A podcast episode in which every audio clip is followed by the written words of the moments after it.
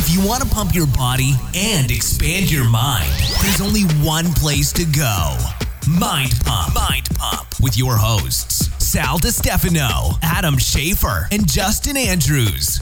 In this extra special episode of Mind Pump, look, for the first 40 minutes, uh, we don't talk a whole lot about fitness, but we do have a lot of fun doing our introductory conversation. We start out by talking about how to determine how much life insurance Adam may need now that he's having a baby. Oh, coming on board here. Um, now, Health IQ provides life insurance for fit and healthy people, and they are one of our sponsors. So here's what you do go to healthiq.com forward slash mind pump and take their health quiz and get a free quote. See what you qualify for.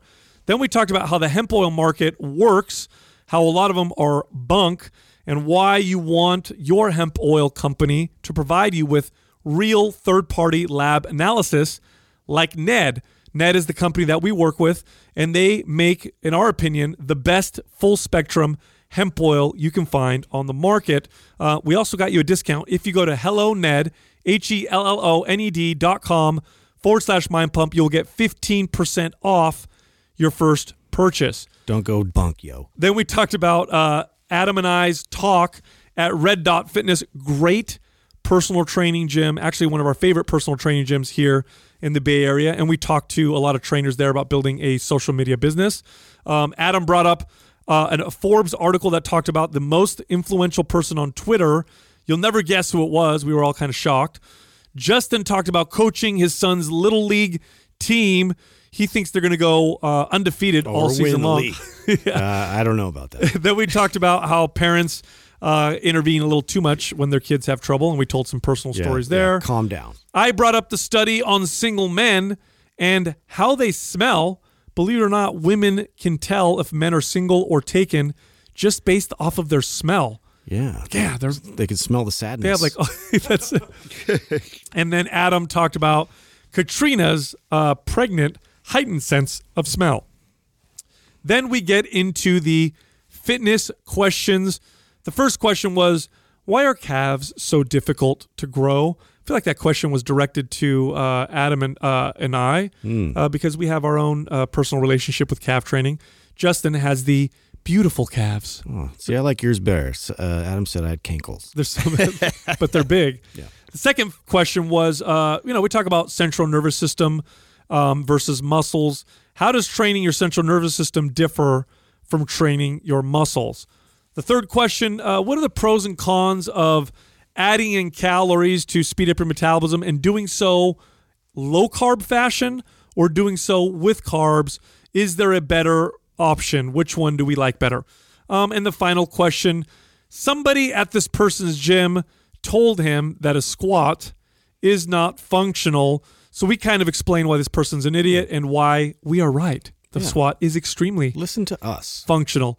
Also, this month, uh, MAPS Performance. Now, this is our program that we designed for people who want to move and look like a well rounded athlete. So, somebody who's well developed from head to toe. One muscle isn't overpowering another. They have good developed core muscles, excellent performance, power, strength, speed, and even endurance.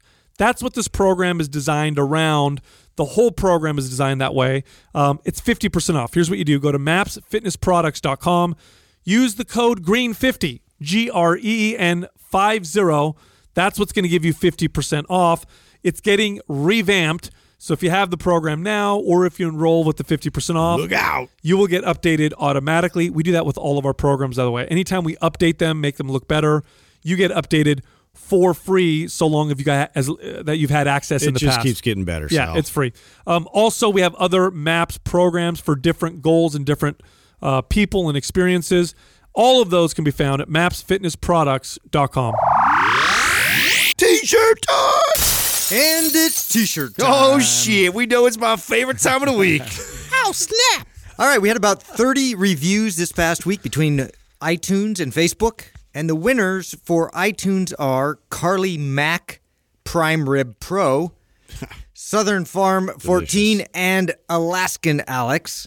For Facebook, we have Abraham Maximo Chavez, Connor Jane J. Kunzler, and Michaela Marie.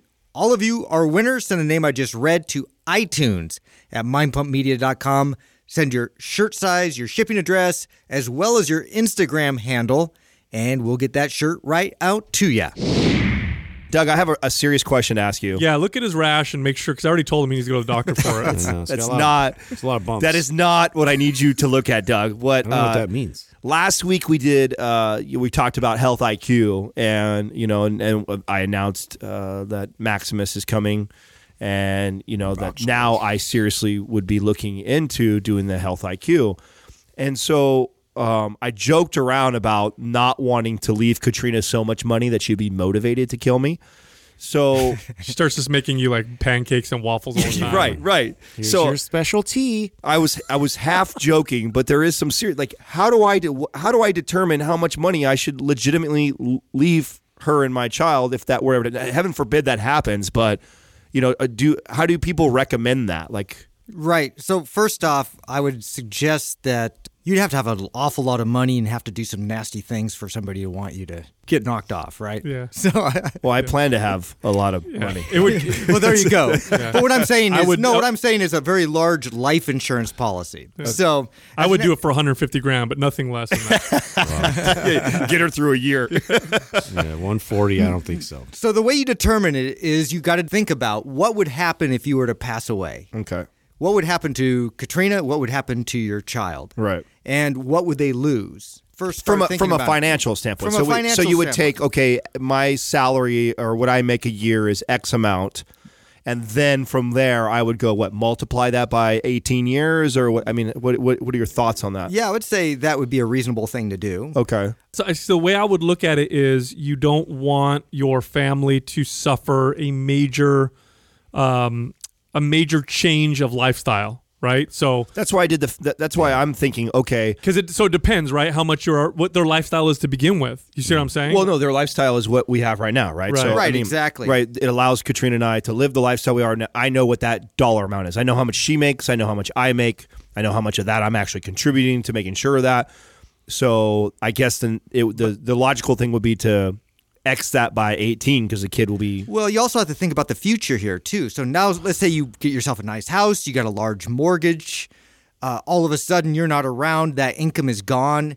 How's that mortgage going to be covered? You know, you have to sell Right. the house. What's going to hap- happen? But you could also consider: uh, Would this money give them uh, the ability to pay off some debt? Would it give them the ability to invest to set themselves up? so Whoa, they see, can- see, you're you're thinking the way that I want to be careful of that. Like, I'm not trying to like, make her come out, bro. She's not trying. I'm not trying to make her rich off of me dying. I'm saying, like, you're like, let's factor in so she can invest like a good quarter million in stocks, and she goes, whoa, dude, like that. Then she's like, well, let's see here, I could be a fucking multimillionaire if Adam passes, Yeah, right? No, no. I don't know about that. No, you're good. But it, it's it is interesting because I remember when I got mine with Doug years ago, I had to think about like, and the way I thought about it was, okay, what's the minimum to uh, to to cover the emergency period? Because it's a, I mean, the reality is like if something happened to you, your family would be devastated, and it probably would take at least a couple years for people just to recover from that blow of devastation.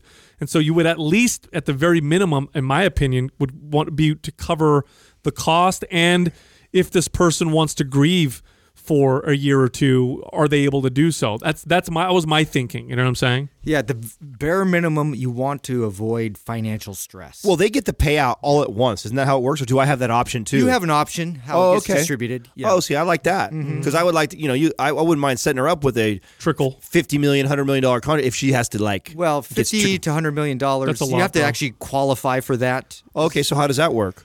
you know, the insurance company is going to look at what your financial situation is right now. Right. And that's how they're going to determine whether you qualify for a certain amount of money or not. So, Oh, Probably because if you're some dude that's making 50 grand a year and you all of a sudden want to apply for a hundred million dollars, they're Right. like, what's going No, to happen? they're going to definitely say no to yeah, what's going to happen? Of course, because he can't even make that over ten years. But if it's the amount of money that I can make in ten years, I would think that I would qualify for that. Right. Yeah. $10 million my million dollar offshore policy is a very, very large policy. For 10 most would be considered that. Yes. Okay. Uh huh. So to qualify for that, you'd have to be making a pretty good half million to a million dollars a year, I Okay. would guess, in order to qualify for that type of thing. Uh, What's the most common amount people get? Half a million or a million? Probably a million, then I would assume. Uh, yeah, I don't. I really don't know as far as term insurance what the average would be because it, it's such a wide range of people. So somebody making fifty, seventy-five thousand dollars a year, they're probably looking at a quarter million dollar policy. Somebody making a quarter million dollars a year, a bare minimum a million, two million, even three million dollar policy. You know, it really depends on your income. Interesting. The point is, you being one of the major breadwinners of the family, if you're gone, uh, that's a huge So cost to your family. It sounds like it would be a really smart strategy if you're an entrepreneur to like also time this after a, a good year that you just had, right? Like, oh, it- absolutely. like that would be a smart strategy. If you're going for a very large policy, right, like then let's like let's say if I I, I would have been fucked actually if I tried to do this when Mind Pump first started, the first year, like where we make hardly no money, right, you'd right? be hard pressed to get. I don't know what you made, but say you're making fifty, seventy-five thousand dollars a year, you'd be very hard pressed to, you know, get much over a million dollar policy. I would think. So that's that's good to know. Also, like if you're somebody who's already considered doing this, No, this is good information because I think people think, uh, oh, half a million dollars, that's a lot of money, or two hundred fifty thousand dollars, that's a lot of money, and then No. you you figure it out, and you're like, well, actually, that'll help your family on, only for this amount, or or maybe that's what you want to do. You just want to cover the emergency stuff, Right, right. You know, because you don't want to have to pay. Well, out, I mean, I, I apologize. I know it sounds like a really long, drug out commercial for the listener and stuff like that, but I, I really am curious and interested in this because this is something that I will be doing, and I, I don't know what is the right strategy as far as how much and crazy. Well, so Oh, so so uh, just saying, changing subjects here. So I'm getting messages left and right, and we called this out uh, a while ago. You know, when CBD started to come out into the news, and it's funny. We had this exact com- uh, conversation at your house, Adam, when we first met to discuss starting Mind Pump, and we talked about at the you know when we were it was a four hour conversation, but one of the topics was emerging uh, aspects of the market, what we thought was going to get huge. And one of the things that we talked about was how we thought CBD at some point would make it into the fitness space and then they were going to throw it on everything and tell you it was a miracle cure and you know there's definitely benefits to it but it's no it's not a miracle cure. And of course they're going to throw it on fat burners and stimulant supplements and pre-workouts and all that stuff. So i'm getting all these people who are sending me these hemp oil uh, based kind of supplements and products that are promising fat loss and muscle gain and balancing out your hormones So silly. and now here's the problem with all of that is, in my, my part of my problem is the crazy claims. Uh, CBD does have some pretty remarkable effects in the body, but there is no such thing as a miracle cure. But here's the part that really irritates me is that they've there have been several independent studies done now on some of these hemp oil products, and they find very very little and sometimes no cannabinoids in these uh, in these products. So either the oil isn't real because there's no, nobody really regulating this this market. No. It's just all market regulated. So what people are doing is they're jumping into the uh, into the the bandwagon because they see that everybody's like, "Oh shit, I want you know cannabinoids. Hemp is legal, so everybody's like, let's do hemp." A lot of people are providing hemp oil. It's not even hemp oil. Yeah. Or if they do, when you ask for a lab analysis, you don't get one.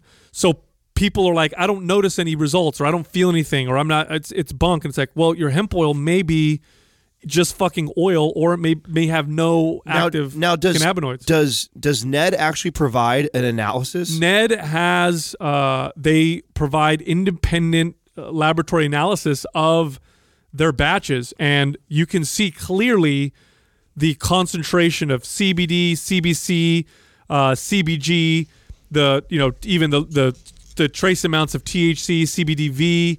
I mean, you can see, and of course they get tested for pesticides and all that other stuff. And you want that when you're taking uh, a, a, a hemp oil product because hemp oil by itself does have some nice fatty acid profiles and stuff like that. But when you're taking a dropper full of hemp oil, you're not deriving benefit from the little bit of healthy fatty acids. What you want are the cannabinoids, the the active cons- constituents that act on your cannabinoid, uh, you know, system in your body. And uh, you want to be able to see like, does this is this really concentrated? Does it have efficacious doses of what I'm looking for? And and that's Ned. Ned does that. Their tested scores are available on their website, right? You could click and actually like look at like some of the results that they've gotten. you can that. go on there and you can ask them to send it to you. They also give you terpene profiles. So I don't know of any hemp uh, hemp oil company that even provides. And terpenes are what give cannabis and hemp uh, and other plants um, their smell. So like one terpene uh, I think it's called limonel, for example, is a is a, is a terpene that gives lemon and lime. It's it's it's scent.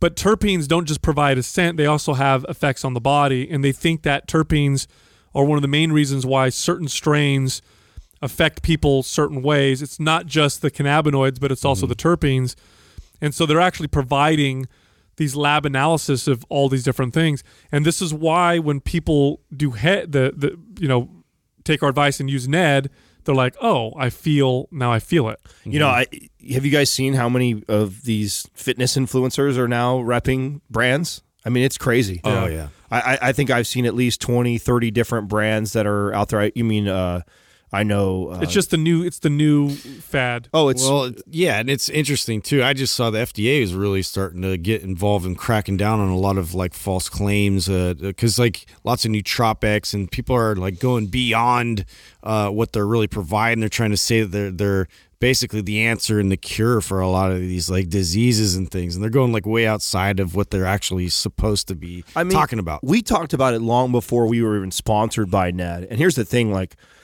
w- there was a high demand of people that were asking questions around it. And I remember us having this conversation. It's like, listen, if we're going to work with a company, one, we're going to make sure we're going to vet the shit out of them, which we did forever. By the Yeah. time we finally actually Mm-hmm. brought them on as a sponsor, and it's like we have it there for those that are in need of it and that want it. There you go. There's that good company. But by no means have you ever heard any of us talking about like it being like, oh, you got to have this or this is the magic sauce. yeah, dude, it's just like when there's so many other big rocks that you should be taking care of, like you taking some hemp oil at the end of the night, like that's not fucking that's not making a world of a difference. No, and a good example of that is uh, cannabinoids, in particular, uh, canna- cannabidiol, which is CBD, um, has anxiolytic properties in a lot of people. So anxiolytic are the anti-anxiety, kind of feel calm and relaxed. It's not a sedative, although it, it, it high doses, higher than you'll than you'll get uh, with hemp oil, except maybe if you drink the bottle. Um, some people can get a sedative effect, but it's it's got anxiolytic effects. So if you're somebody who has high anxiety, but you're eating shitty, you're not getting good sleep, and you're going through a divorce, uh, is it going to solve your anxiety issues? It might take the edge off a little bit, but you got big things you want to take so care this of. is this is okay. There's like two ways I like to. I use it a, uh, not a lot, but when I do use it, so I just use it the other day. I showed it on my story uh, that I was using. That's whenever you see something pop in my story, that's about the cadence I use shit. So if you don't see me fucking posting something every single day, I don't use those things every single day. But we had that talk over at um, Red Dot. Red Dot. That was And- fun, by the way. And I took two little droppers of that. Why? Because you know I get hyped up a little bit before a talk like that, and I want to come in as calm and as, as relaxed as I can, and it does. It just kind of barely takes the edge off. I don't feel high um, because you don't have anything like that from it, but it definitely kind of settles me down a little bit. I, I, I use it for for me. I've used. I've always used CBD. This is not even before um, we, we worked with with Ned. Right, I, we used I would to, have we, to find. We used to do it all the time. You used Yeah. to used to bring it like you. We used to talk about how Sal would bring his little, you know, we have our charcoal that you would bring. yeah. You would have our CBD. You would Yep. hand each one of You us our little. CBD, theanine, and then I would drink coffee with it. All it was an amazing combo. Yeah, so I I used uh, CBD initially. I would use high CBD cannabis. So this was before you could find good quality um, hemp oil extracts that had a, at least an, uh, an efficacious dose of CBD. Back then, it, it, it was impossible to find, and if you found it, you'd have to take an insane amount because it was just so diluted. So I would go the cannabis route, and I had a medical marijuana card. This is before it became legalized in California, and I would use uh, strains of cannabis that were very, very high in CBD and had very little to no THC. And one such strain, uh, there were two. There was Cannatonic and Harlequin, and every once in a while I could find it where it would be like one or two percent THC and you know 15% CBD. So it's like barely any THC, mostly CBD. And the reason why I used those back in those days was this is when I was dealing with a lot of autoimmune issues and mine expressed themselves through my gut. So I'd get gut issues. And what I found was the regular use of cannabinoids through those means would really help uh, with the symptoms. And and I, I've gone into the sciences why you know the, the, the cannabinoid system is a it, helps modulate your immune system. So if your immune system's overactive, it tends to bring it down. If it's underactive, it tends to bring it up. It's kind of like a it's kind of like a light dimmer switch. So like if your light is too bright, the dimmer will go down a little bit. If your light is too dark, it brings it up a little bit. And that's how cannabinoids seem to work in the body. Um, and I stayed away from THC because I wasn't trying to get high. Um, and that's how I always used it. So uh, you know, there's there's different ways to use these things, but Well, by you- no means is it a The other way miracle I use, cure. the other way I use it is if, if I smoke like a high THC strain, oh, throw some on that. I'll throw some in. And that that's something that you kind of gave to me was trying to stick to the one to one ratio. Helps And- mitigate like sort of the, the paranoia and those types of effects. Yeah, it's the paranoia, and then there was one study that I read that showed that when people used uh, THC with CBD, they reduced the short-term memory loss effects that you get from THC. Um, by the way, you know what else does that? You want to hear something weird? They've done studies with cannabis and and uh, ibuprofen. So when people use high doses of cannabis, they get this short-term memory kind of loss. We all know that, right? Where you start to forget things because you Does use that too much mean it's cannabis. inflammation based? Uh, it may be, it may be, but they're not quite sure. So I need to look up more studies on this because I, I, I mean, uh, taking a worse drug to mitigate the one that Right. you're. I don't know if that's always a good idea, but I thought that was kind of That's uh, interesting, fascinating. though, dude. Tell me about your guys' talk at Red Dot. I the, obviously they had you guys in there, and I, I saw something about like it was a uh, it was for online business for personal trainers, or was that the main gist of the talk? Yeah, Yeah. it was rad. Yeah, no, it was so they didn't um they didn't promote it, right? So there was we didn't talk about it, they didn't talk about it. Scott and CC, the owners of Red Dot, wanted to make it like a private thing that um, they did like an invite only. And I didn't know this. Like Scott and I had talked months ago.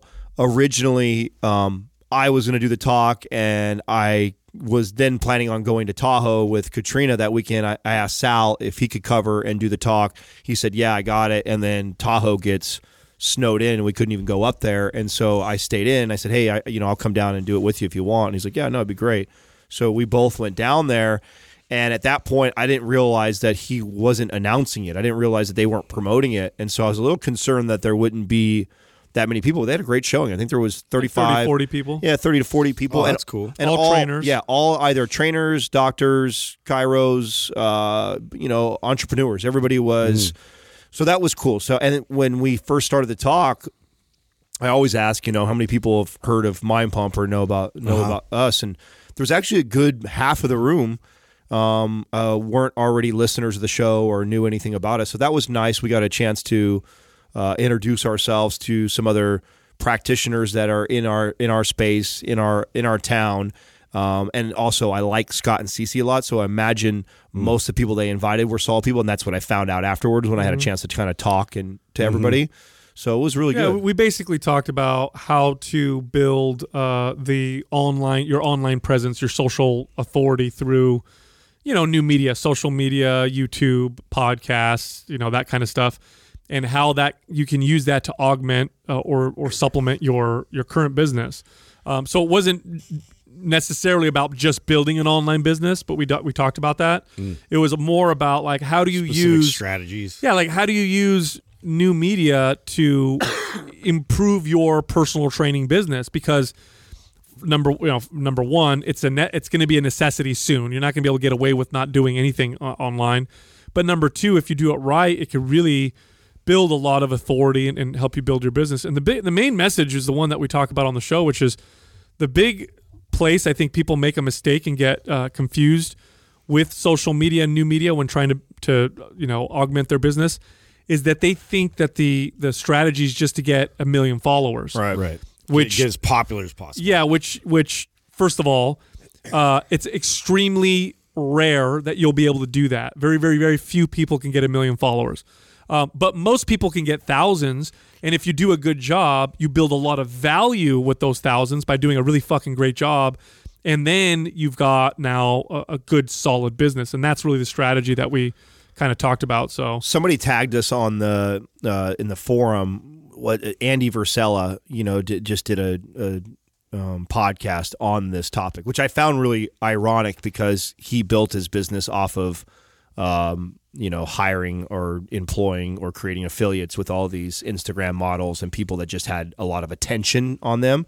And so it was funny to hear him speak on this point because I think it's counter to how he started. But we've been saying this since fucking day one that, you know, just because you only have a thousand, five thousand followers does not mean you can't build a huge business. And if you most certainly have 10,000 plus, you can build a multi million dollar company. And the, and the key is to engage and add value to those Stop trying to sell them all the time. Be Yeah. build real value. and, quit chasing likes likes and comments like it's not about like how many uh, kissy faces and i you know heart emojis that i can get and likes that i can get it's about how many people are talking about the content that you're providing or the things that you are potentially selling and so if you're somebody who is trying to monetize your training service and you're taking ass shots and you're getting tons of follows and your tons of likes on that like that doesn't translate into your mm-hmm. your your business at all. And so you're better off having five people like and comment on your post that you're adding providing value but that's they related really find you right. value. then you are having a hundred people comment and like your your photo just because it, it you look sexy in the picture or whatever like that. And that's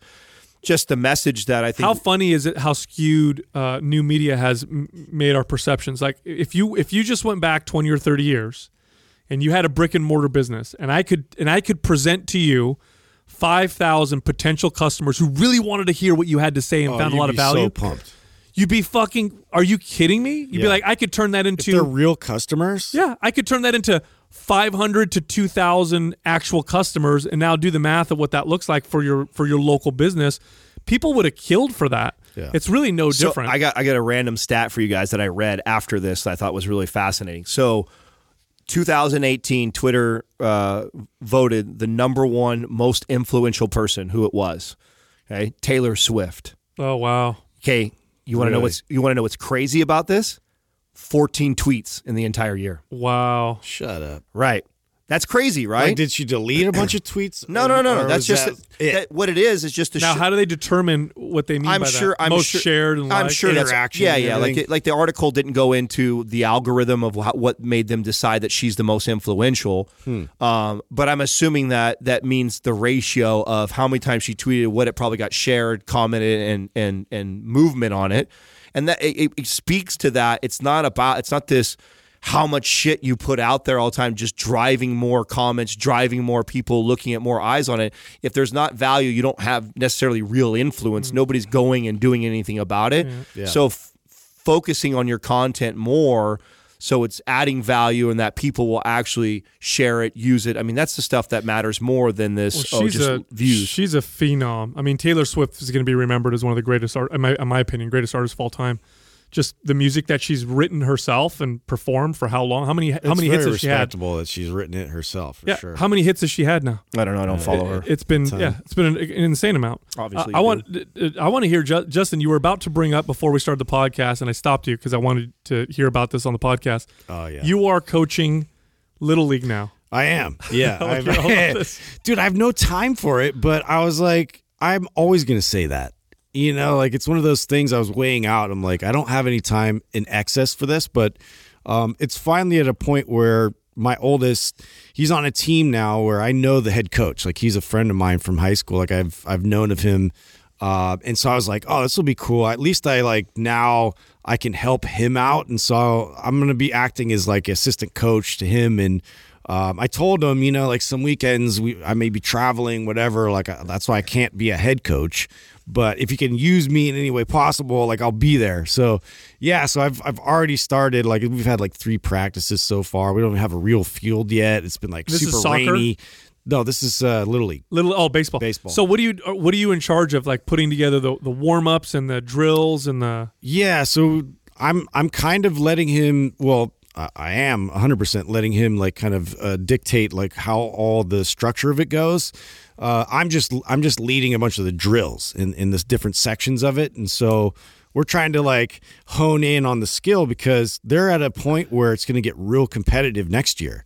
So they need to like really foster and develop these skills so uh, they can hang with with the next level. Dude. And it's it's it's challenging as fuck. does he know what a badass you are when No. it comes to training? No, no, no, no. I, I it kind of like I played Because because that's like that's a fucking treat, dude. Like, do the parents even know that you're you're the one helping with the drills and shit? No, no, no. I'm I'm totally underplaying it. Trust me. Like I'm just trying to like uh, sharpen, you know, like each one of the little drills that we're doing and stuff, and like really try and like add my own flavor to it because it it's kind of interesting because we also have a a guy that's helping out coach who uh, coached like girls softball for like over a decade. you know, and like I, he was one of my teachers. He was like the wood shop, metal shop teacher, and like a friend of mine, kind of, and like, so it's nice having him too to kind of defer.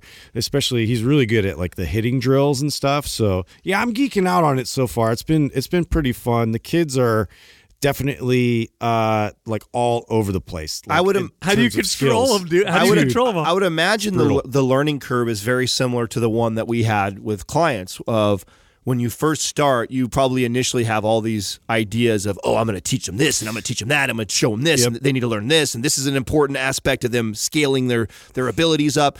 And then you get out there and you start to apply and you're like, this is a fucking disaster or a mess or they're not uh, like adhering to half the stuff. Just like with clients. And then you start to, after you've been in this for as long as we have, you start to go like, oh, wow, if I could just get my client to walk, you know, this many times a day and you start to regress. Are you, are you noticing that already? Like yeah, where you start, you know, of course, like you start in with all the best intentions of like I'm going to teach them so much, it's going to be Right. mind blowing, Right, You right. know, And, like I'm like I'm like demonstrating all these drills, and I'm like working with them, actually moving their bodies in a certain way to try and get them to conform to that and like understand it better. And uh, sometimes you get kids that like you know like a light bulb like turns on, you're like yeah, but like for the majority, it's like. "Eh," and then they go right back to the habits of like their body just kind of goes into this weird like contorted Gumby position and I just like pull my hair out but I've caught myself that that was like the first practice I was like real like a little bit like oh shit I don't know I don't know man I need to like sort of how do you how do you approach this differently how do you get them to do what you want? Okay, how old are they? so this is like uh, eight nine year olds Uh, so they're a little bit older, but they're still young enough to where they can be a pain in the ass and not listen to you. Like, Yeah. how do you get them to? focus.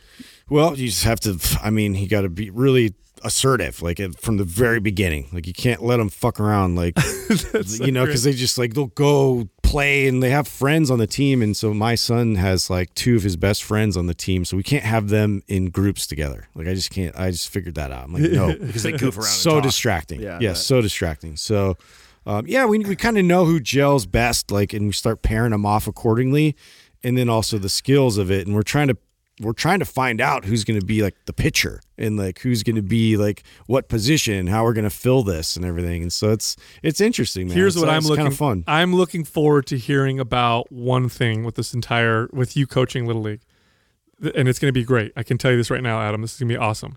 I cannot wait to hear how you deal with the parents. when the parents are fucking yelling, Telling you what they telling you what to do, and why isn't my kid playing right now? What, what's going on? I, I've heard stories already that one of the kids, like grandma's, is really, really vocal, and like it has because he has an older brother, and like one of the other parents, like I just went last night, like we're trying to like build relationships, you know, with people in the community. You might have to fight a grandma. Shut, up, Granny. you sit down. You sit down. Uh, but yeah, we went to see the Lego movie with a bunch of like boys, and that was madness. But uh, I was sitting there talking. to Oh, you took the took 'em to the movies? Yeah, yeah. A few, few of the, the the kids, and yeah, and then after that, we went. You're that asshole, huh?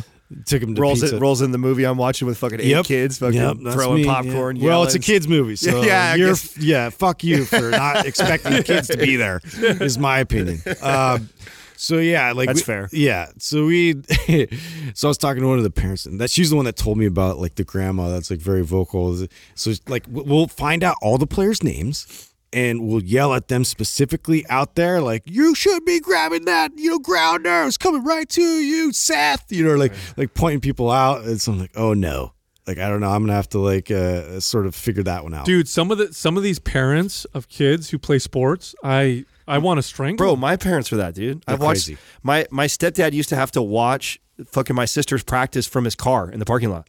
they wouldn't let they wouldn't let him on the field. oh my god. Yeah, because they get involved so much. Yep. Which and I remember my parents did this to me when I was in high school. So when I was a freshman, I I lived in a small town, Mariposa, I and I played on the basketball team, and I was really fucking good. Uh, you know, I led the team in points, I led the team in assists and steals. Um, I was one of the star players, and then I moved to a town that was bigger.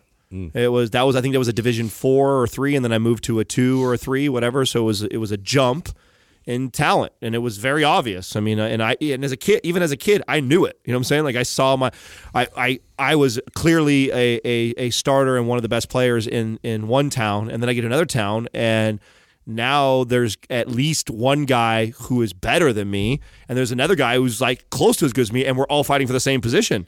And so my first year coming in as a sophomore, I rode the bench a lot. And my parents embarrassed the fuck out of me, dude, because they went down and were like, my kid scores all, because they don't know. They just remember watching me and I was Yeah. killing it, right? And they, they're so proud of their son and they're celebrating and, oh, I'm this g- great player. And Then all of a sudden I go to sitting on the bench. Oh, my God. That happened to me. My dad actually had to become the scorekeeper because otherwise he would yell. And he'd yell at the coach.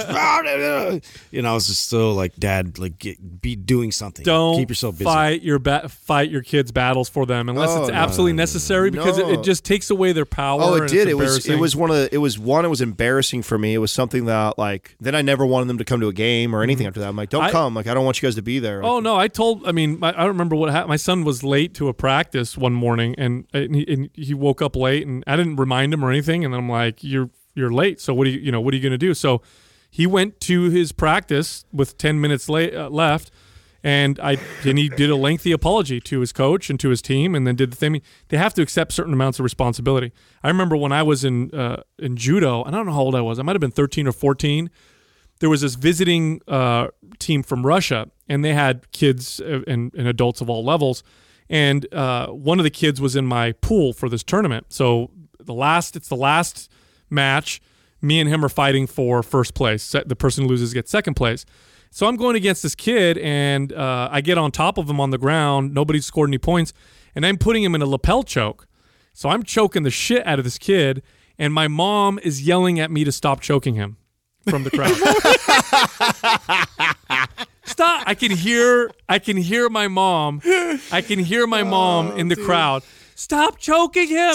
He can't breathe. Stop it. You're Like, Mom, this is part of the sport. And then yeah, and then my name, Salvato. Salvato, stop choking him. Stop it. You're hurting him. Stop choking him. And I'm, like, I'm like, fucking like, what do I do? Like, I don't know. And I'm I'm like, so perplexed right and, now. and I mean, there was inside of me. I'm looking at this kid like, ah, and I'm like, fucking tap out, dude, because I'm gonna put you. To sleep. Oh, dude. it, was, it was so funny. I, is there? What do you think as parents? Is there an there's an age where you you you do intervene and when you don't? Because then I also remember when I was a Hmm. fourth grader. Okay. And I got jumped by two eighth graders, and uh, oh shit, that's yeah. Yeah, if I see my intervene. kid do that, I'm jumping in. right. So my that's different. and and and, and so you know I'm, I'm in the office and everything like that. My and my stepdad comes down to pick me up from school, and uh, he asked me if I knew where these kids live. And like I said, yeah, you know, I know where they walk, how they walk home from school. And he straight got in the car and fucking we're going after him. Yeah. And fucking whoa, and here are these two kids that had jumped me. That were eighth graders, and I was fourth. Yeah, fourth grade is what I was, and they were seventh or eighth. I can't remember. And they're walking and he's like looks like he's gonna run him over. Whoa! And just locks the fucking e brake up right behind him, gets out. So the kids like turn around right and comes stomping over and gets in gets right in both their faces and scares the living shit out of these two kids. He hmm. doesn't touch them or do anything like that, but basically threaten these kids that you That's you- appropriate. right. I And would- so They're eighth I would do the graders beating up on a in two of Yeah, them beating up on a fourth years. grader. Yeah. on. Uh, They're lucky they didn't get their asses beat. Right, You know what I mean? My- so that, that's what I mean. Like, so as a parent, what, what, what, and I, and I don't, I wasn't, I didn't resent my dad for that. Like that, that felt, No. now I felt safer, you know, Uh-huh. at school. Like, okay, these fuckers aren't going to fuck with me now because my, my stepdad's going to come down and probably beat them to a living pulp. So you know my you know my my uh, my dad did with my brother. So my brother was he was a tough little fucker. He was he's always been a tough kid. Good kid though, like never get pissed off. But because he was this happy-go-lucky kid, kids will fuck with him. So our neighbors, two of our neighbors who were kids who were they were both one and two years older than him. They both jumped my brother, and this was when my brother was he was probably ten or eleven. So what grade is that? And they uh, what is that? Fifth grade maybe? okay. Maybe So it's fifth- around, so it's around my age. no, no, fourth, fourth, grade, fifth fourth grade, grade, fourth yeah. grade, yeah. So this is what happened to me, right? Yeah, yeah. So he gets jumped by these kids who are a little older than him, and there's two of them. And he comes back, and like his hair is all tussled up and everything. And I'm like, "What happened?" And he's like, "You know, like I don't want to say the kids' names because they still live there. Um, but you know, so and so and so and so both fought me, but I did pretty good or whatever." So my dad says they both fought you at the same time. My brother's like, "Yeah," and he goes, "Let's go outside." So my dad walked over there. He called the two kids over. They walked over, and they were expecting to get scolded. And he goes, "Did you guys all fight with each other?" And they're like, "Yeah, we're we're just playing." He goes, "That's fine. You guys can fight." He goes, "Who wants to go first, one on one against my son?" So now the kids are all fucking on the spot. Like, uh, so my my brother my brother fought one of them one on one and beat the crap out of him. Yes. And then my dad pulled him off, you know, and he's like, "Okay, do you want to fight?" No, I don't want to fight anymore. And that was it. It was hilarious though. Oh, that's great. Because my brother was a fucking little terror. Oh, that's awesome. That age, so that's, anyway. You know what it was? I, I remember that was the time, the era of. You remember when swirlies were a big deal? You remember Oh, what a swirly? dunk your head in the toilet. yeah, you remember what a oh, swirly Oh, was? man, a that's swirly terrible. Is, a swirly is when you stick someone's head in the toilet and you flush it, and they were trying to do that to me, and there was two of them, and so I, I we oh, got into it, and they were fucking fighting me in the bathroom, and I'm like, "There's no way I'm fucking letting these two guys Oh, yeah. stick my head in a toilet and do that." But that's what how it started. I remember that was a popular thing, and I don't know where that came from. Yeah, I don't know. But do you remember I do that? remember that. That was yeah. a big thing that for a while. Mm-hmm. to a few of the, the uh, my friends. It gets treated differently now. Like if a kid back then uh, did a swirly on a kid or gave a kid a wedgie, you get like a citation probably. oh yeah, nothing you know. happened to these kids. You know, no. Today, could you imagine if kids put another kid's head in the toilet? They'd probably get charges pressed against well, them. bullying is still happening though. Yeah. Like I've I've been enlightened on this from, from a lot of the other parents and like some of their stories and like uh, usually it's around uh, one of the older kids that's like jealous because of uh, somebody's relationship with a girl. You know, and so then they're like peacocking, and then they punch. You know, this kid like, "Stay away from this girl." Boom, punches him in the face. Like that still happens. Well, really? Yeah, I didn't think that was still happening. That's before guys realize that if they work together, they're going to be more right. successful. Yeah, exactly. It's like one guy's trying to get like all the attention from the girls. That's, That's- still. I happening. remember that. I remember that change in thought process. Do you remember Yeah, that? When it's you- it's successful on that level though. yeah, when you're hanging out with your buddies and you're like 14, 15. That doesn't last long. No, and then you get older and you're like, everybody turns on you. yeah, hey, if we act cool, more girls will like us than if we try to peacock. It's like a around each other. novel idea. Yeah. Some dudes never. Speaking of dudes doing that, I just read this hilarious study on uh, single men. So they did this study on single men versus married men or men who were in a long-term relationship. you want to know what they tested? Yes. Yeah, yeah, Yes. All right, you guys are gonna like this. So here's the title of the study: Do single men smell and look different to partnered men? so based on research, they actually did research. They took uh, they One took smells like giving up. Yeah, it- the other one smells like I'm trying. they take 82 heter- heterosexual women between 18 and 35 and they rated the body odor and faces of males aged 18 to 35 and consistent with the hypothesis single men had stronger smelling b- body odor than partnered men how crazy is that Now is Really? that is that because Like you they're think more of- nervous. no no i think it's because you and, and there's studies that'll show that like estrogen higher and then they're you're creating more um, more pheromones. You're Oh, I see. yeah. They found that when you're single because it's like you're trying to attract a mate. Putting it out there. Yeah. yeah, you're trying to attract a mate, so your your body is naturally putting off. I and you and you know you know what's funny is that that when this is this is not an odorous. Like, yeah, come on. and this is not a uh, this is a not uh, part of this study, but women who are ovulating are more attracted to a body odor than women who are not ovulating. So when women Those are at, stinky gym W- clothes. yeah, when women are at peak uh, fertility and typically peak horniness or whatever, because you know their bodies can get pregnant, that's when they tend to want When more women get horny. male body. Oh, Sorry. my Surprise! Speaking- hey, some of them even masturbate. Justin. yeah. Speaking What? speaking of odors, so Katrina has has like spidey senses now. Oh yeah, dude. it's hilarious. That's what happens. So I've always, and I don't know if this has something to do with allergies or whatever that are just being extra sensitive, right? I, I've always, you guys know this. You've been with me forever. We walk in somewhere like I'm the first one to smell a, Mm-hmm. a smell or whatever. So that's that's how it's always been for her and I. Like I always will go somewhere and I'm like, oh, we can't we can't go here. Like this smell is bothering me Mm-hmm. or what. And she's like, what? I don't smell anything. And now the roles have reversed. Never in our relationship has this happened to the point where she'll get nauseous. Yep. So when we were on the plane ride back, where did we just all fly to? Where did we fly to just recently? Vegas. Before- Vegas. Oh yeah, Vegas. So when we flew to Vegas, What a good time. He forgot all about it. Yeah. probably fly a lot. You know what I'm saying? So so we're flying back from Vegas, and uh, she had to she had to bury her face into my my shirt for like half the plane ride because the guy next to her. His his his odor was making her nauseous and sick, and I couldn't even smell him. And I'm like, I'm super sensitive, and she's like, and I didn't know why she was doing it. She's all leaning into me for the longest time, and I'm like, what, are you okay? And she's just like, oh, the smell, the smell. Dude, I, I find that stuff so fascinating because your biology, dic- there's, there's a, a huge influence from your biology. I mean, women naturally, if you were to take a group of 100 men, women and compare them to a group of 100 men, naturally women have a keener sense of smell, taste, and, Hearing for sure. Um, I don't know about hearing, but like I later on when when I swear my wife's hearing just like it, it's on another level. Absolutely, because you're yeah, you're cub, dude. You're you, you're worried about weird she can sounds. hear like the most Yeah. like like a pin drop. Well, so Like I don't I don't know about that one, but the ones that I know about are smell, taste, and sight. So women can't see better, but they can discern color better. Uh-huh. Oh, so and so it, women foraging, Yeah, like, so when purposes? they yeah, so when they take like a spectrum of colors, women can identify subtle changes in uh, in in in the tone of a color, and a lot of men can't. In fact, there's way more men that are colorblind than women, Uh-huh. and it, it's obviously because women carry a baby, and so they need to be able to discern. You know, when what they were hunter gatherers, like you're getting. yeah. Yeah. Or is this is this good or is this bad? And Mm. so their sense of smell when they're pregnant goes through the roof because it's a better safe than sorry strategy, well, right? it's it's it's extremely uh, obvious for us in our relationship because you, even though that may be true for most parts, there's always exceptions to the rule. I happen to be the exception to the rule in this relationship where I've or any relationship I've been in. I've always had a, a higher sense of smell than anybody I've ever known until now, which is really fascinating for me to have her.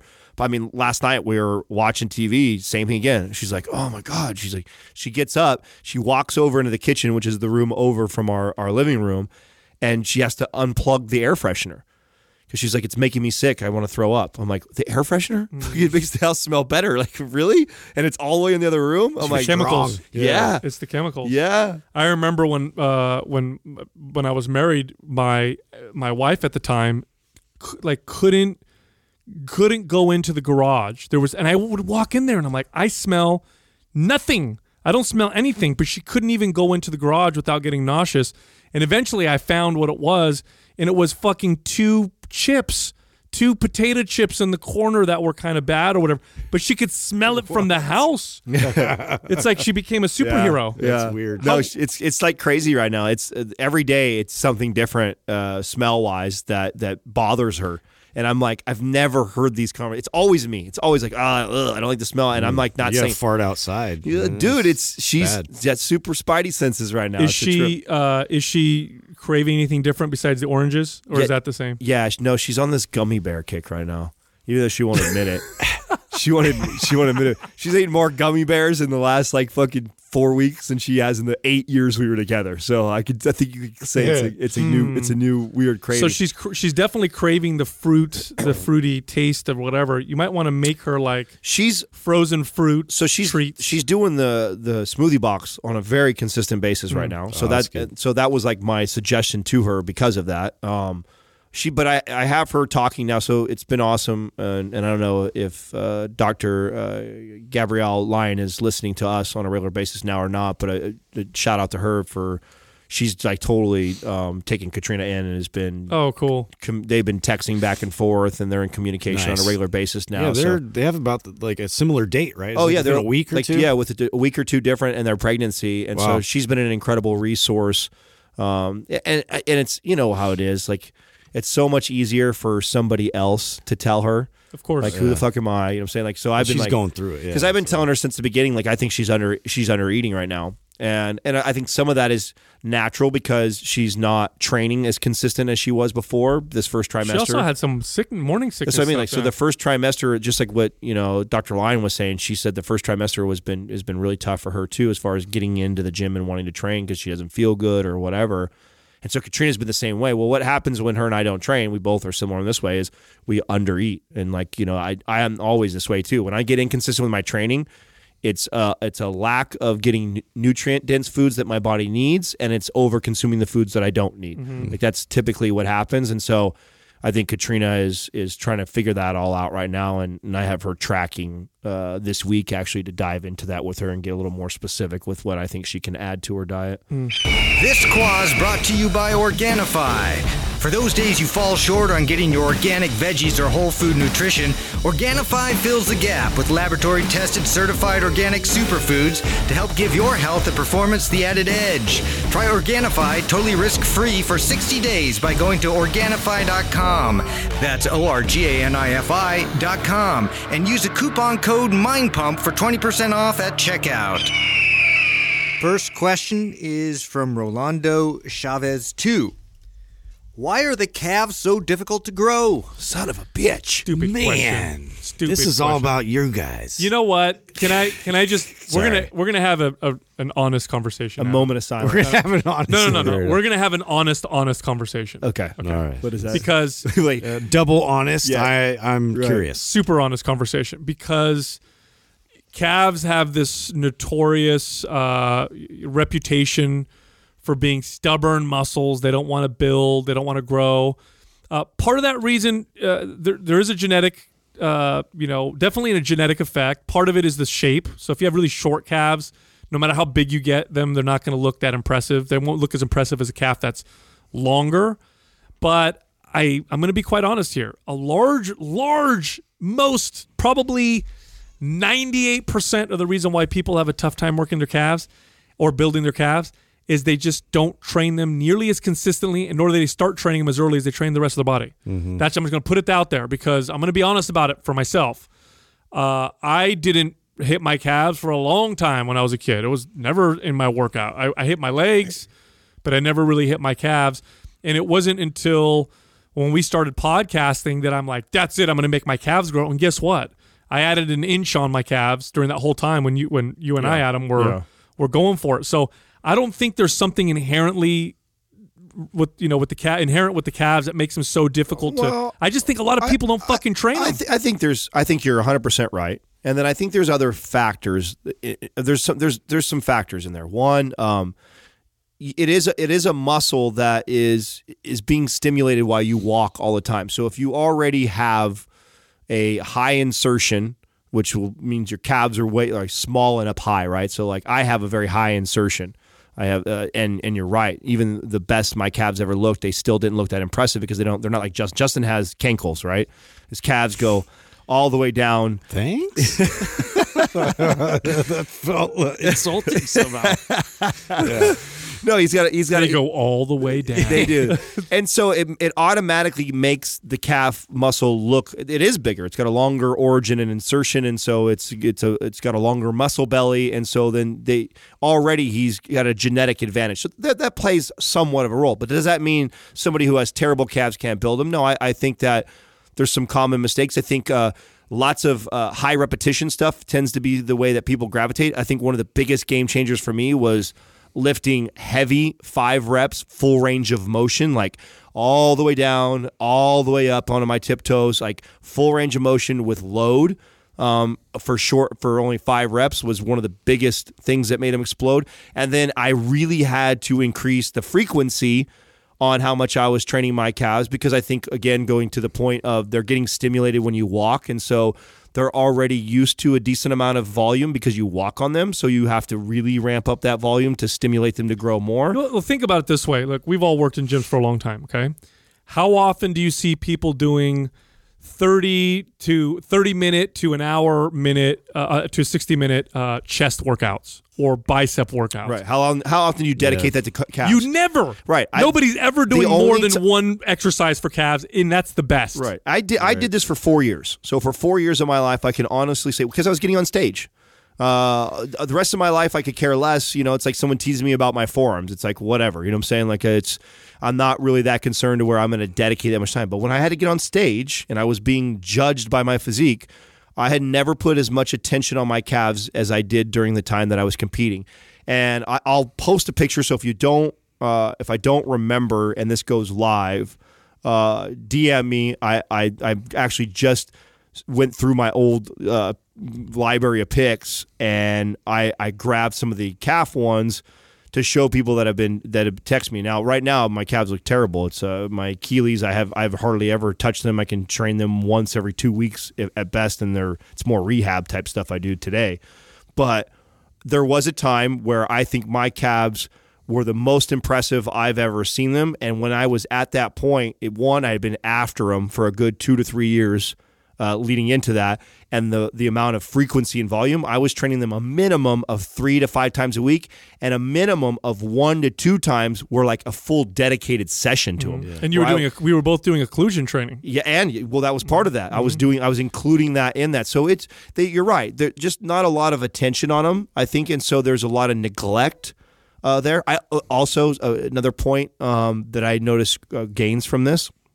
Funny that funny that this happened when I started squatting really heavy and deep. I got some carryover and benefits from that. Never would have expected that. Yeah, more Uh, range motion. Right. And and you're getting your calves are getting involved in that when you're in that deep, deep squatted position to get you out of there. You don't realize and especially when you're you're loading three, four hundred pounds on your back, like absolutely you're getting some stimulus like that. So yeah, it's funny because I know, like, you know, like in terms of like where my calves are right now and all this stuff.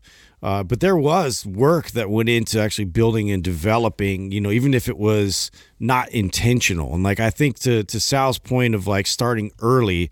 So like when I think about like when I first started, even just training for football and I was I was moving and pushing around really fucking heavy sleds like all day long and then I'm sprinting and then I'm also working on training for basketball and I'm working on my jumping skills, my reactive abilities like I was just constantly on the ball of my foot and then also like moving and being explosive that had to have carried into the and then also like in the gym doing squats like Adam's talking about and then doing power cleans. This is all going to affect that muscle along with everything else. Yeah, oh, I- I, I- I 100% agree with that. Yeah, and and if I look at like if I look at my total training uh, time where I'm dedicated lifting weights, trying to build muscle, from 14 till now at 40, um, all those years I've trained consistently, uh, pretty much most of my body. Definitely my upper body. My legs kicked in a little bit later. Right around the age of 16 is when I started to hit my legs. And so you're talking about 24, 25 years, you know, of dedicated upper body and then and then also mostly upper thigh workouts. Now, if I were really to accumulate the total amount of calf dedicated calf training, it's like 3-4 years. Are my calves ever going to catch up to my upper body? Probably not because I've I've got so much I'm so far ahead. And most people are like that. And so that's why I think it has a bad rap. Go to any gym, walk around any gym, look at how much time uh, people spend on working out their calves. Barely anybody. Yeah. Look at how much equipment is dedicated to calves. You're lucky if you have one calf machine. I've been to many gyms where there wasn't even one calf machine, let alone two. So you're lucky if you have a standing calf and a seated calf. And if you have three calf machines, you're in like bodybuilder heaven. Well, that's why this is why I loved uh, the Bernal gym.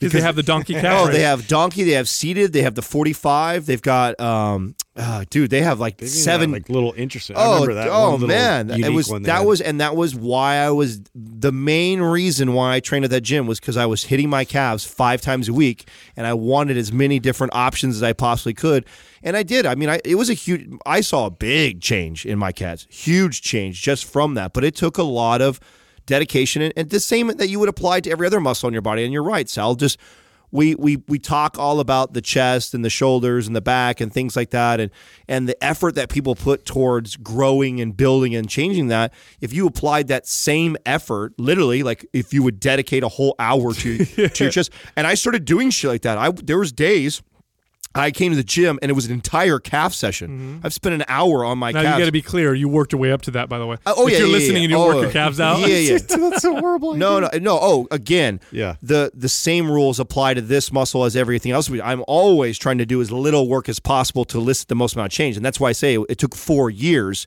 It was four years of the guy who rarely ever hit calves or occasionally hit calves or threw them in my leg workouts at the end, to the guy who was like.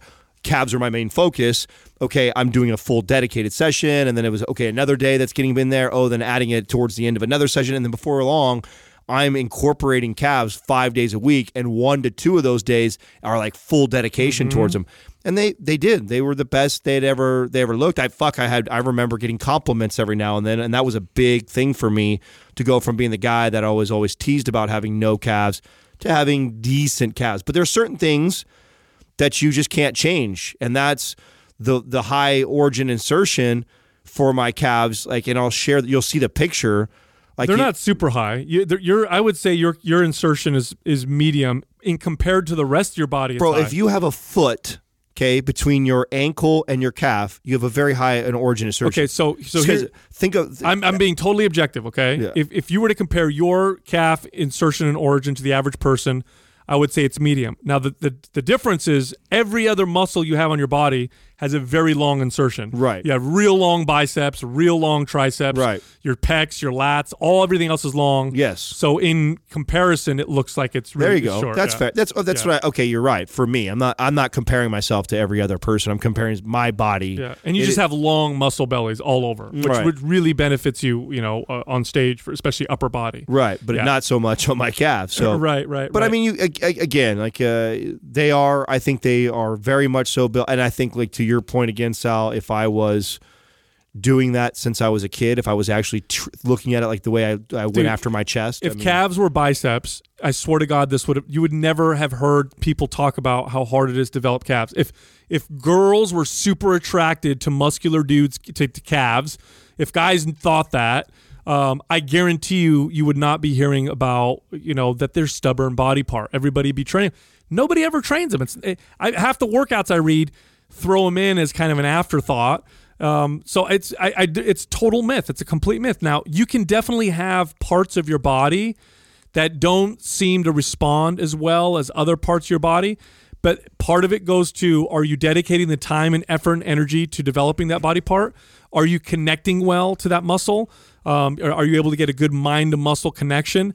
But very rarely is it like that. All the genes that work for the rest of your body that help it develop, all of a sudden you have these different muscle building genes for one specific well, part and, of your and- body. and the things we talk about, like full range of motion, right, and control, and these very much so apply to your calves. And something I had to do, I had to be okay with, was, you know, what heavy, what five heavy full range of motion standing calf raises for me isn't very impressive. It wasn't a lot of weight, you know, but it was it, for me to go all the way down, all the way up onto my tiptoes, and with a decent load to where I would fail at somewhere between five to seven reps. I didn't need to put that much weight. That's how weak my calves were. And so don't fall into the trap of what I see a lot and there's this this hopping rat like the bouncing uh, the bouncy reps. yeah, the bouncy reps and just trying to load plates, load plates and get into that because I, I the shortening the range up like that, you're just not going to get the max benefits. Just like if you were to do these little tiny pumping curls or these little short tiny reps for your chest, like you're not going to build a big chest that way. You're better off going a lighter weight and taking it through full range of motion and control than you are pumping out a bunch of reps really light or really uh, fast. Next question is from Sloth K60. You guys talk about training your CNS. How does training your CNS differ from training muscle groups? Yeah, we do talk a lot about training the central nervous system. Well, okay, I want to be clear. Uh, you can't really separate the Yeah, two. it's all related. yeah, like anytime you fire a muscle, what is causing that muscle to fire Is the CNS. is your central nervous system. If you separated the two, you that would be you would you wouldn't be able to activate your muscles. Somebody else would have to activate them for you. So in other the words, they both feed into each other. Yeah, they both work. So anytime you're training one, uh, you're training the other. I think the the thing that we should probably talk about is how to mind uh, each one of those things and how. Here's a good example. Like when I train at a super super high intensity, there's a certain amount of damage that happens to the muscle itself, but then there's also a certain amount of damage, if if you will, for lack of a better term, that happens in the central nervous system, and it and they both can recover hmm. at different paces because muscles are affected more uh, more often than not by direct damage. So like I work out my bicep really hard and I'm going to most of the damage that happens to the muscles of my body are going to happen to that bicep that I'm working. But all stress, all stresses affect your central nervous system.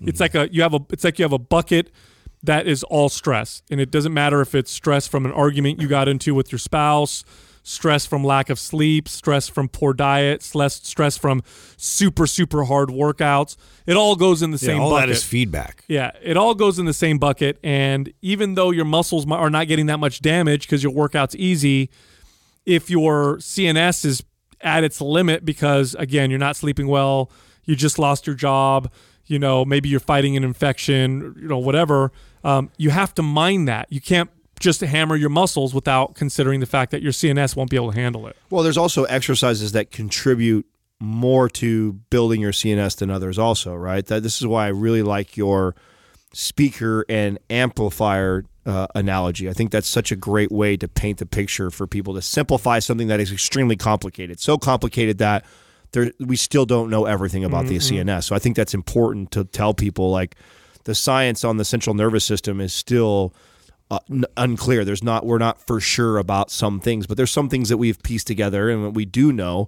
And one of the things is there is a difference between a bicep curl and a barbell back squat as far as what the, what's happening with the CNS.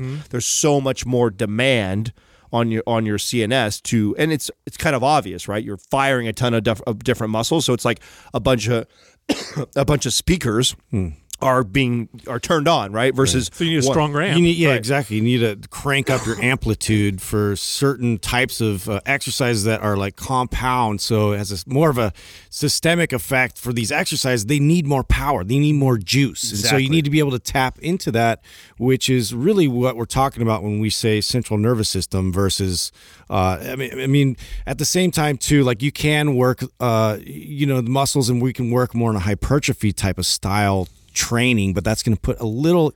You, you don't require quite as much of an amplitude for those. No, and okay, so here's a here's a good example of really trying to train uh, my CNS. So when I'm when I'm trying to train my CNS, what I'm trying to do is get it to be able to fire with more juice in a more effective way. Now, part there's a lot of things that control that. One of them is does your body feel safe? Uh, you know, sending a loud central nervous system, you know, amplifier signal. Because again, by using the example of the amplifier and speakers, if your amplifier was, let's say it was an AI amplifier and it could sense the amount of power that the speakers could take, it would limit its power based on what it think the speakers could take. It's not going to go more than the speakers can handle because it'll blow the speakers out. Right. Well, if your body isn't doesn't feel quite safe throwing out all of its power, you're not going to be able to to get it. And so part of CNS training is getting your body to feel safe throwing out more of that of that juice if you will. And a lot of that has to do with how your muscles fire your control your stability. So to give you a great example you, you know if you looked at a highly trained olympic lifter they sure they have strong and uh, big muscles but they're also able to harness maybe 90% of their potential from their central nervous system versus let's say a bodybuilder who's the same size who doesn't really train to maximize the, the the signal but just trains to build muscle they're not they might be only able to summon 60% and so the, the olympic lifter is going to snatch and clean and press or just squat even more weight than the bodybuilder who's really just interested in, in, in hypertrophy. Cns training is very important extremely important for athletes. Like mm-hmm. If you're an athlete and you want to be able to explode, a lot of that has to do with the ability to summon this maximum power without hurting yourself. I, I think it's uh, I think it's just as important to the, the person chasing aesthetics, and I'll tell you why. This was part of the reason why I, I, I scaled through the uh, amateur to the professional level in competing was because I understood this part and understood the benefits of going through a, a powerlifting type of a cycle in my training, even though I'm not a quote unquote power lifter, I'm a bodybuilder. And this is what I saw very common with my peers. So I think a, a great takeaway from this conversation is if you're somebody who trains a lot like a bodybuilder because you want to look like a bodybuilder or a bikini athlete. And so you're kind of following what they're all doing, which is this hypertrophy, supersetting, high reps, going chasing the pump, talking about the pump all the time. And you rarely ever do a strength cycle where all you care about is like how much heavy weight I can lift. You're mm-hmm. dropping three to five, you're dropping all the way down to a three to five rep range and you don't ever train like that, you are going to benefit so much from that because mm. that like if you can get just a little bit more, like Sal was saying, if like c- comparing the Olympic lifters, if you can if you can run a strength cycle for four weeks where you're focused on this three to five type of a rep range, and you can get a little bit more out of your amplifier, a little bit mm-hmm. more out of your CNS. That now will carry over into the hypertrophy and the building phase when you now go back into that. You'll be much stronger. You'll build more of more muscle. You'll get more of a pump. So that little bit extra that you get out of that CNS kit will really even play into somebody who's not focused like an athlete that just wants to look better.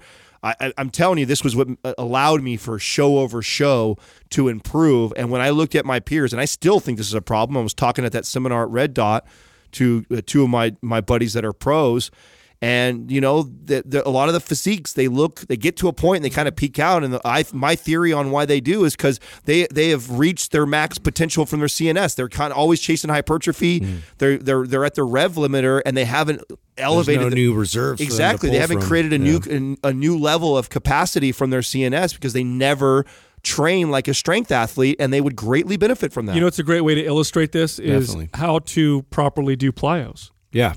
Yeah, absolutely. You and, and, that's the thing is like this this direct access to you know maximal amplitude um, has to be really respected, and to be really respected, you have to be intentional uh, with that specific movement that you're you're asking, requesting. So uh, to be able to stay in that max amplitude, um, it, it's a very short window. And so when we, we treat things like box jumps, and that is why I get irritated, we all get irritated when we start to see them used as like a fatiguing uh, type of an exercise. Yeah, that's training the muscles. Right. Yeah, if you're doing it to fatigue, you're training the muscles, choose something else. No, that's one of the best expressions of, uh, you know, really using and tapping into that max amplitude. And so you want to direct all of that that that generated force uh, upward and so you know that's that's something that you you want to you want to fully recover and so you want to recharge. It's just like you know recharging the battery completely and then now we're going to access it again and, and, and express it. Because you're practicing how to summon all of that power. That's what you're doing the plyos for. that's for. the point of it. You're not doing plyos to get tired. If you just wanted to get tired you could just jump in place.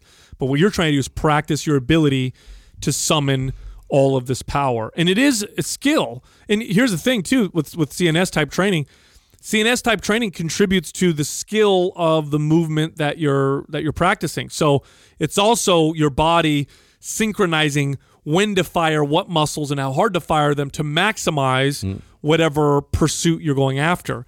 You know, it's the reason why a, a boxer will punch with 10 times the force of a strong man mm-hmm. who has way more mass and way more muscle. A boxer knows how to summon their CNS maximize the technique, maximize the the entire movement, and turn and, and get well, that. There's no interruption in that signal. Mm. They've refined it over the years so many times because they've perfected the skill of right. that one movement. And so that's why that's so important is is to really refine the process because if there's any reserve. If there's like the governing and the mechanisms in place are trying not to get you hurt, mm-hmm. and so it's it's an important factor that we have in our body. It, it, protects us from having all this access, you know, go somewhere it shouldn't go. You know, what's funny is we're talking a lot about like when you're when you're trying to improve power and speed and bodybuilding, but this is more important for the beginner because when I get a client as a brand new client most of what I'm doing in the beginning is training the central nervous system. Now, I'm not doing plyos and I'm not doing powerlifting. I'm just trying to teach them to control their body. And you can see it because they're all shaking like a leaf. Uh, it's all stability training. Yeah. It's all trying to get them to be able to squat properly and learn how to move properly without their knees doing crazy things and their arms doing. That's all CNS training. Mm-hmm. In fact, very little of it is causing any muscle damage. Now, some of them might get sore because they're super deconditioned, but really, it's all CNS training for a little while. We're not able to really push the muscle training until later on. And this is why I always tell people to go to the gym and practice. Don't go to the gym to work out. Go to the gym to practice your exercises. The workout will come naturally. It's that training your body to move properly. That's the part you need to focus on. Next question is from Architechnology. What are the pros and cons of adding calories via re- reverse dieting but staying low carb? So this would be like just reverse dieting, staying low carb versus reverse dieting and adding carbs. So just a quick uh, description of what a reverse diet is. This is when you, rather than cutting your calories down, you slowly add them up um, with a good uh, strength training routine. And the effort is to speed up your metabolism. So the goal is to get someone from, say, 1500 calories up to 1800 calories with minimal or no fat gains because you're trying to speed up their metabolism. So that's kind of what a reverse diet is. And some people like to try to, they think, minimize the fat gain by staying low carb the whole time. And other people will throw carbs in. So I used to do this, but not for that reason. So I, I, I like to when I come out of a show, uh, and I've learned this from doing it multiple ways. Is why I like to stay low carb, and the, the major benefits that I saw from it was when you come from com, when you're reverse dieting and you're you're coming out of a, a major calorie surplus, your body or deficit, you mean? or deficit. That's what I mean. Uh, your body is like starving for the for nutrients because you've been depriving it as it is, and then you decide to give it. And if you, when you give it carbohydrates, it kicks up. That blood sugar spikes, your appetite goes up, Through the roof. and then I'm then I want more. I want more, and it's hard for me to discipline myself to shut it off. At okay, I'm only going to allow myself to have 120 grams. Real quick, 120 turns into 400. And so, why I've liked to actually do like a higher fat, higher protein reverse diet and slowly introduce carbohydrates is to control the the uh, the hunger and the appetite spiking. Not because oh what what I think everybody presents it on Instagram or presents it on like gimmicks to get you to click and buy some shit. Presenting it as it's the best way to optimize or limit the fat gain that you'll do like try to take a little bit of science to support some some new gimmick way of doing things. Now here the real pros of it is that you're you're probably not going to be craving as much. Therefore, that's what's going to really do the biggest benefit. It's not making a huge difference as far as calories. If you're eating a surplus of calories, whether it's all fat and protein, it's it can get stored as fat just as easily. Yeah. The pro, the other, the the pro to throwing carbs in, in my opinion, uh, we talked about the con, but here would be the pro of throwing some carbs in if you could stay disciplined.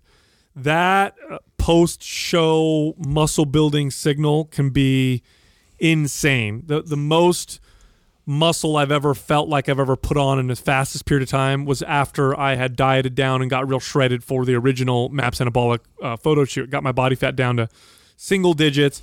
After that, I started eating more calories and I was still working out, and it was like it was like I was on anabolic steroids. I was I just building muscle. one hundred percent agree that, and that's a that's a great way to look at it. If you're if you're somebody who is trying to build and you want to, uh, after this this show that you did or this cut that you did to come down, and you want to put on some size, and you want to have an ama- my workouts were amazing too. Oh.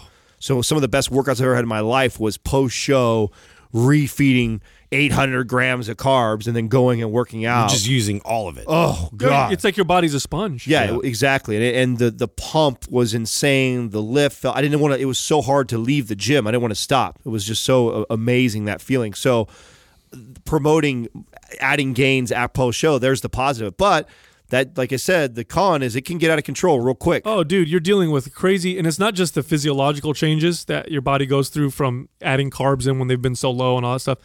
Psychologically, when you're dieting for something, and I mean real hard, actually anybody can, anybody who's ever dieted can relate, but especially when you diet down to a shredded level, you are it's a it's a it's a it's a struggle. Uh, at a certain point, I remember, I think it was when I got below eight or seven percent body fat. Like I was very cognizant that my body was fighting for me to eat, and I would get I would have dreams about food. I started to obsess about food, and that's a mental state. Once you open the floodgates, you're like, oh, cool, I don't need to do this anymore. I can just eat. It's really easy to slip into the fucking binging. Oh, well, add in the fact too, back to the psychological piece, you start introducing those carbs. And let me tell you, the first few, probably thousand, depending on how big you are, all look like they, they look like they all go to good. Oh, you look leaner at first. Oh yeah, it, it fills out all your muscle bellies. All of a sudden, your muscle bellies are more pronounced, so you look like you have more muscle separation. Your energy's great, your lifts are great. So it's really easy for you to justify keeping the train going when you don't you don't realize like okay, you're completely filled up already. Now it's time to cut it off or slow down. You just keep seeing positive results, and then until you start to see negative ones, and by that time it's too late. You've already gone Yeah. overboard. In know? my personal opinion, if you're an average person and your health is good and you don't have any, you know, major food intolerances or gut issues that need to be dealt with, because sometimes people need to go low carb or paleo uh, to starve down, you know, certain types of ba- bacteria or inflammation or food intolerance. But let's just say you're a healthy person and you can eat, you know, whole natural foods, carb sources and fats and proteins and don't have an issue. I don't recommend cutting anything too low. I just don't think it's a smart approach unless you have to. But if you don't have to, you, you live in the modern world. You know, you're you've got a wide variety of foods to choose from. The second you cut out a macronutrient, even though carbs are not essential, if you don't have to, I feel like you're going to set yourself up for failure. That's my personal opinion. I don't think that's a long term approach. Maybe a fanatic will get away with it for a long period of time, but I have yet to meet anybody who went super low carb um, and it wasn't for a particular health issue and stayed that way forever. I, I've yet to meet anybody, you know, do that. It's just not a, a good long term approach. And you can eat all the macronutrients, and if you eat them in a right way and you don't overeat and you're active and all, you can be amazingly healthy with a wide variety of macronutrient uh, profiles. I think that's been proven through all the population studies. So, you know, in my opinion, considering all the psychological potential effects of adding in carbs, uh, eventually, once you feel comfortable, you should probably add them in. You don't want to, you know, always keep yourself super low carb unless you're you're treating something. Next question is from Jake Wagner. A higher ranked PT than me at my gym claims a squat is not functional as a human movement. How do you explain to him that it is? That's silly. Yeah, that's the dumbest thing I've ever. heard. Well, I think it, it- there's obviously he doesn't understand the definition, I guess, of what functional is, and then therefore I could see you not understand. Yeah, I would like, I don't think it, means. I don't think that uh, a movement can be can be more functional than a squat. But I've I've heard guys try and make the the comment like, okay, if it's the most functional, what do we do the most? We walk around, right? We walk around and we or sit, right? So Right. what are the most common things we do? So so we should just hip hinge and bend over the whole time. well, no. So walking would be more like so they would they would argue that a lunge is more functional than a squat, and this is like well, a split. lunge is a squat. Right, it is exactly. This is a, like I said, a splitting hair type of argument that some trainers will try just to have an argument that a squat's not the most functional. I think a lunge or a Bulgarian split squat would be, and it's like they're all squats. One's a one has leg- one leg in the front, one Yeah, leg in the back. right, But and, it's- dumb. and their their their base of their argument is that it it. It, uh, it reflects what walking looks like more than what a squat is because you don't. So here, here are the. I'm going to go from a, a hunter gatherer. Most of the time that humans have been on Earth, that's where I'm going to use. Uh, that's the criteria that I'm going to use for functional. Okay, so here's what's functional. Here's what our bodies evolved to do. Okay, throw with accuracy. So that would be a functional movement. Can you throw something with some type of accuracy? Is that super applicable to modern life? Probably not. Not unless you play a sport where you throw something. Um, if you were able to throw something with good accuracy, would that mean you probably have healthy shoulders? Yes, so that's kind of a good thing. Um, walking, obviously, uh, running for long distance. This was very functional for most of human civilization. Our bodies evolved to be able to do this for a long period of time. Is that necessary in modern life? Eh, not really. Would it benefit you a little bit? Probably would benefit if you could do it, but again, in modern life, not really. Um, squatting.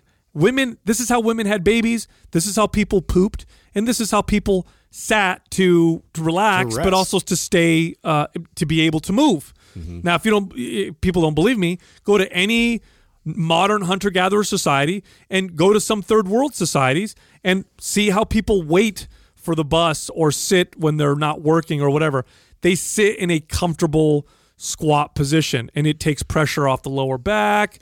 It's a now for most people listening, the average modern westerner, you think how can you relax in a squat? Well, yeah, we lost that ability a long time ago. Well, there was some interesting thoughts that when we went to the human garage like a long time ago, and they had this theory about like how much pressure internally that uh, we don't account for, like that we uh, based off eating and based off of like atmospheric pressures, you know, whatever. But one of the best ways to actually like lower that internal pressure is to squat, and like there was there was nothing that had more substantial benefit than a squat, just for that purpose. And is that because of the the outward forces of you trying to resist that while you're in a squat because you're tightening up your core and all those internal muscles to support that? Because we're getting when you think about it, I know you you kind of rolled your eyes a little bit when you said atmospheric pressure, but we're being stuck on this earth. No, it's a real we're, thing. We're spinning through the universe Yeah, right now, and, and gravity is pushing down on all of us to stay on this. So we're getting pressure all the time. well, we- we- so working the, the the muscles that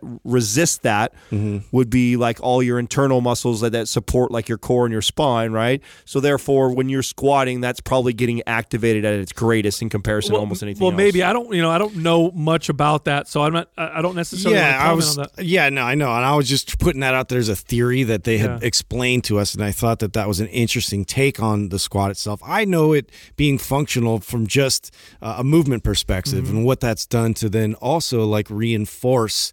Uh, any other movement you're going to talk to me about like it has it translates to everything Well, look, okay, I, I mentioned some of the functional human movements, how humans evolved, and you know, but what are the costs of losing these functional movements? So, what's the cost of losing the ability to throw with super accuracy at, at high speeds? It's not a huge loss, right?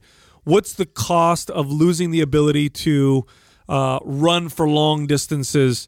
Um, you know, with a healthy gait not a huge amount of loss in, in, in modern life. There was a lot of loss from not being able to walk barefoot and, and strengthen our feet, but we correct that with shoes and all kinds of crazy shit. But what is the loss of not being able to squat? That's huge. What are some of the most common problems in modern societies from a pain standpoint? Low back, hip, Hips. knee, and then if we go down the chain, ankle stuff. Those are super, super common. People tend now if in my opinion, when you take somebody from not being able to squat with good control and good stability, and you teach them to be able to squat, and it takes time to be able to squat with good control and good stability, their back pain goes away, their hip pain goes away, their knee pain goes away. Isn't there a statistic for if you like, uh, you know, if your hips uh, degrade into where you can't get up and down anymore, like your life expectancy goes way down? Absolutely. That's a test that they do now where they'll ask somebody to stand up without uh, using anything to help. And that will. And if you're not doing squats, let's be honest, like how is how are you going to prevent that dude, otherwise? dude, Adam, you're, you're a great example. You always had low back pain. Yeah, no, it's gone. And- yeah. completely. And it's because I, I was waiting to to speak on this, but I mean, it, to Jordan Shallow's point the other day when we had him here. Remember when he said there's no such thing as a bad shoulder? It's that it's a multifaceted joint that you have all these surrounding muscles that are responsible for keeping that joint healthy so it can take itself through full range of motion. And what happens is we neglect a lot of those muscles, and then that adds stress to that area, which is where bursitis ends up happening for a lot of people. And the body says, okay, this hurts. And then it sends fluid in there. And then we have all these fucking problems. This is super common with the hips and with the shoulders. And one of the things that I had bursitis in my hips, I had low back issues all the time, all of it completely gone. Hmm. And all of it is is attributed to the work I had to put in to get to the point to where I could squat ass to grass. And now that I can squat ass to grass, I no longer have to put all the work in that I had to do to get there. Now I just have to do squatting That's ass it. to grass. That's it. And it keeps all of those areas healthy. It's the most amazing. It's I don't prime.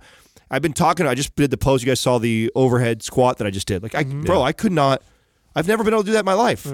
I've never been able to What do a that. difference. And I know people are like, I got people jabbing me up. It wasn't about the weight. I know it's not an impressive weight that I had. It's the move. Like I've never been able to sit in chucks. Okay, no heel rise, ass to grass with the barbell over my head. That was a huge feat for me, and it's taken a ton of work on my ankle mobility, my hip mobility, and then the latest one, my thoracic mobility. And I can now do that. And now, what's so awesome and what I can feel is I don't have to keep doing all those movements mm-hmm. I was doing. I just got to do that now. If I just get down in a squat, it, it I have to have a healthy. I have to have good thoracic mobility. I have to have good hip mobility. I have the good ankle mobility in order to perform that. So as long as I keep that in my life, I no longer have to put so much energy and focus on all these, you know, yoga practices That's and why it's such a beautiful and- exercise. Yeah, yes. And from a, now from a functional like athletic perspective, I can't think now if you want to train an athlete, you got to use all kinds of different exercises and tools.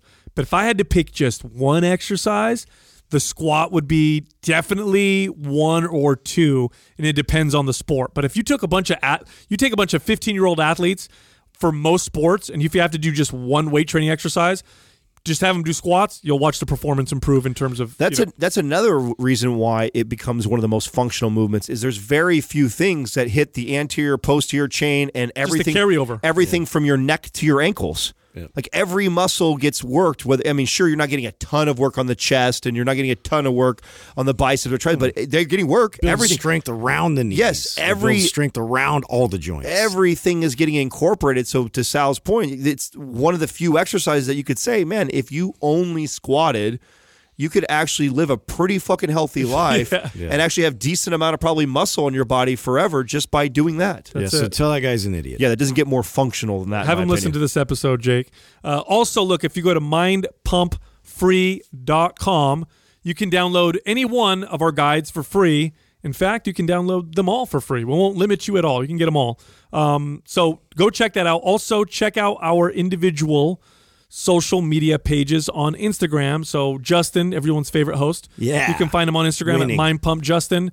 Uh, Adam, everyone's uh, second favorite host. You can find him at Mind Pump Adam. And then, of course, me, who irritates everyone, you can find me at Mind Pump Sal. Thank you for listening to Mind Pump. If your goal is to build and shape your body, dramatically improve your health and energy, and maximize your overall performance, check out our discounted RGB Super Bundle at mindpumpmedia.com. The RGB Super Bundle includes MAPS Anabolic, MAPS Performance, and MAPS Aesthetic. Nine months of phased expert exercise programming designed by Sal, Adam, and Justin to systematically transform the way your body looks, feels, and performs. With detailed workout blueprints and over 200 videos, the RGB Super Bundle is like having Sal, Adam, and Justin as your own personal trainers, but at a fraction of the price. The RGB Super Bundle has a full 30 day money back guarantee, and you can get it now plus other valuable free resources at mindpumpmedia.com. If you enjoy this show, please share the love by leaving us a five star rating and review on iTunes and by introducing Mind Pump to your friends and family. We thank you for your support, and until next time, this is Mind Pump.